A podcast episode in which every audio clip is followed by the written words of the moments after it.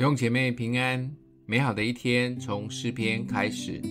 诗篇第三十篇一到七节：耶和华，我要遵从你，因为你曾提拔我，不叫仇敌向我夸耀。耶和华我的神啊，我曾呼求你，你医治了我。耶和华，你曾把我的灵魂从阴间救上来，使我存活，不至于下坑。耶和华的圣名啊！你们要歌颂他，称赞他可纪念的圣名，因为他的怒气不过是转眼之间，他的恩典乃是一生之久。一宿虽然有哭泣，早晨便必欢呼。至于我，我凡事平顺，便说我永不动摇。耶和华，你曾施恩，叫我的江山稳固，你掩了面，我就惊惶。大卫在他最平顺、最安逸的时刻，曾做了两件惹神大愤怒的事情。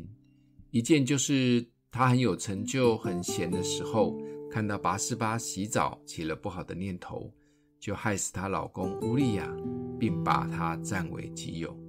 另一件可能就是这一篇的背景，他觉得国家已经逐渐昌盛稳固，他秀了自己的军威成就。有点骄傲地下令统计战士的数目，因着这样的骄傲，最后神愤怒，导致了七万人死于瘟疫。想想连大卫这样与神关系如此亲密的人，当他觉得一切都兴旺顺利的时候，也忘记自己是谁，甚至开始骄傲自满、胡思乱想，为撒旦开了一扇门。犯下极大的错误，惹怒了神，造成无法想象的后果。幸好大卫知道这位神的怒气是转眼之间，恩典怜悯才是神的本质。经过彻底的认罪悔改，大卫与神恢复了美好的关系。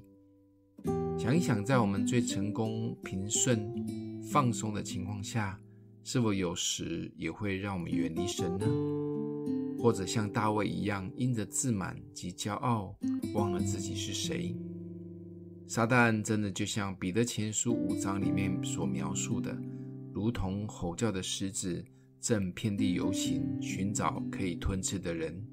所以彼得特别提醒我们，勿要谨守警醒。这就是为什么我们要持续委身在神的话语及聚会中，保持警醒，不要惹神不开心。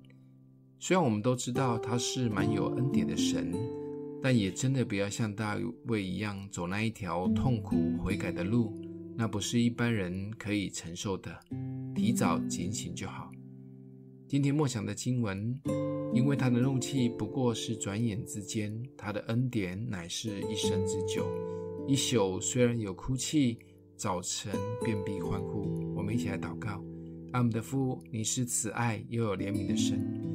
求主帮助我们在每一天的生活中保持警醒的心，在最平顺的时刻依然紧紧抓住你，走在你的心意中。奉耶稣基督的名祷告，祝福你哦。